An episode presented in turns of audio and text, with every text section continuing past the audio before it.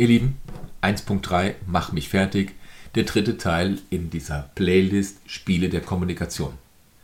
Spiele sind ein Teil unserer Kommunikation.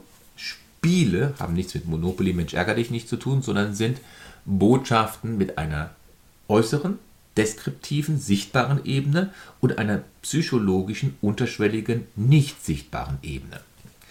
Und dieses Spiel, mach mich fertig, hat einen sehr tiefen psychologischen Hintergrund. Ganz, ganz spannend, interessant. Freue mich, dass du jetzt dabei bist. Und wenn du mehr Freude, also mehr Spiele kennenlernen möchtest, Spiele mit Botschaften aus dem täglichen Leben, dann abonniere diesen Kanal.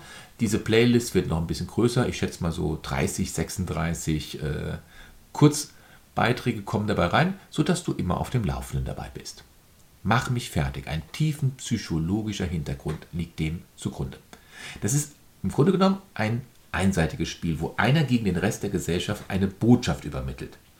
Das Spiel wird sowohl von Männern als auch von Frauen in unterschiedlicher Weise gespielt. Wenn es sich bei dem Spiel um einen Mann handelt, dann verhält er sich so, als wenn er ein Schild vor sich hertragen würde mit der Aufschrift Bitte, bitte, tu mir nichts. Und das ist ganz klar, dass solch ein Schild praktisch wie eine Aufforderung dazu wirkt, genau das zu tun, wo auf dem Schild nicht drum gebeten wird. Die Gesellschaft heutzutage nutzt so jemanden logischerweise aus, schlägt ihn, macht ihn fertig. Und wenn das passiert, fängt er an zu lamentieren und sagt, warum aber passiert das immer nur mir? Und ganz nebenbei, auch das, warum passiert das immer nur mir, ist ein häufig gespieltes Spiel in unserer Gesellschaft. Oder der Spieler sagt, die ganze Welt ist viel zu groß für mich, das alles verwirrt mich. Das ist auch eine Variante in einem Spielschema, das nennen wir Psychiatrie. Zu dem Thema Psychiatrie kommen wir dann noch bei dem großen Bereich Doktorspiele. Jetzt sind wir ja bei den Alltagsspielen noch drin. Aber eigentlich ist, sagt er mit dieser Handlung etwas ganz Interessantes. Es liegt dem Ganzen eine sehr tiefe Botschaft zugrunde. Er möchte nämlich ausdrücken, wenn mir etwas passiert, dann ist das schlimmer als das, was dir passiert. Er will ja, dass ihm etwas passiert. Und er möchte, dass ihm etwas besonders Schlimmes passiert. Und damit will er eine inverse, eine entgegengesetzte Positivbemerkung über sich machen. Denn, jetzt überleg mal, wenn es ein Ranking gäbe, eine Hitliste davon, äh, wem es allen schlecht geht, dann geht es ihm am schlechtesten und damit ist er der Leader, der Anführer aller derjenigen, denen es schlecht geht. Und er leitet seinen Stolz also von einer negativ-positiven Handlung ab. Ist verrückt, aber so ist es.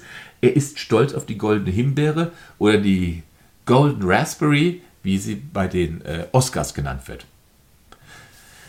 Jetzt schlägt aber in unserer Gesellschaft ja nicht jeder zu, der dieses Schild bei jemandem sieht. Es gibt immer noch genügend Menschen mit Sitte, Moral und Anstand, die solchen Personen, obwohl sie so ein Schild um den Hals tragen, nichts Leidhaftes zufügen. Ja, diese Menschen, die häufig nach dem Motto leben, ich versuche dir nur zu helfen, ja, die den also, der trägt das Schild um den Hals, bitte tu mir nichts, möchte aber eigentlich geschlagen werden, dann kommt er auf diejenigen, die ihm nichts tun, die nach dem Motto leben, ich möchte dir nur eigentlich helfen. Diese bringen den Spieler, von dem wir sprechen, mit dem Schild, echt auf die Palme. Sein Spielgewinn der Schlechteste unter den Schlechten zu sein und damit der Erste, der Beste unter den Schlechten zu sein, sein Spielgewinn geht hier jetzt nicht auf.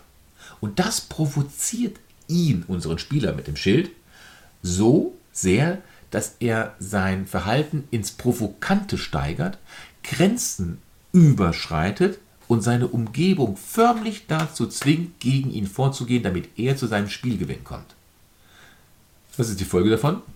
Solche Menschen werden logischerweise ganz schnell zum Außenseiter, verlieren ihre Partnerschaft, verlieren ihren Arbeitsplatz. Jetzt wird das aber nicht nur von Männern gespielt, sondern auch von Frauen. Und hier kommt bei den Frauen kommt die tiefere Handlungsmotivation etwas deutlicher zum Tragen, die dann aber auch beim Mann zutrifft. Aber hier können wir es besser beschreiben. Die Bezeichnung für diese weibliche Form des Spielers nennen wir in der Transaktionsanalyse mit einem kleinen Augenzwinkern die Lumpentante. Wir hatten aber schon mal in einer Gruppe den Begriff Kräuterhexe gesagt. An sich sind diese Frauen, diese Kräuterhexe, diese Lumpentante, sehr, sehr liebenswürdig, könnten everybody's darling sein. Aber leider achten sie ganz penibel darauf, sich äußerlich nicht hübsch zu machen und bleiben immer bei einem recht schäbigen äußerlichen Eindruck. Aus ihren inneren Motiven heraus sorgen sie dafür, dass sie praktisch nie zum Wohlstand kommen.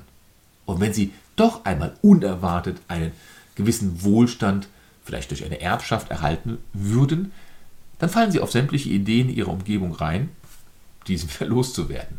Das ist wie ein inneres, unflexibles Programm, das losgeht und sagt, dieses Geld steht dir nicht zu, du musst es loswerden, du darfst es nicht behalten. Bei diesem Verhalten kommt jetzt aber etwas anderes deutlich zutage, was hinter diesem Verhalten der Frauen, aber auch bei den Männern steckt. Die Frauen sind stets bereit, gut gemeinte, elterliche, also aus dem Eltern-Ich herausstammende Ratschläge anderen gegenüber zu erteilen.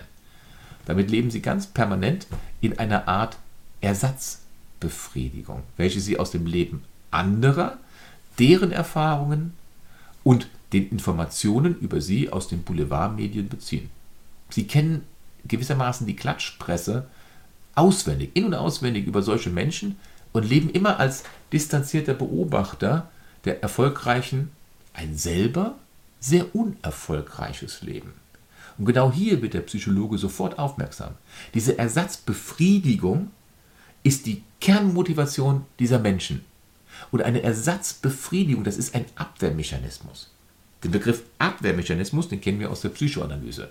Es sind psychische Vorgänge, die demjenigen helfen, seine inneren Konflikte, aber auch nicht nur innere Konflikte, sondern auch zwischenmenschliche Konflikte auf eine Art und Weise zu regulieren, die ihm eine gewisse Entlastung verschaffen.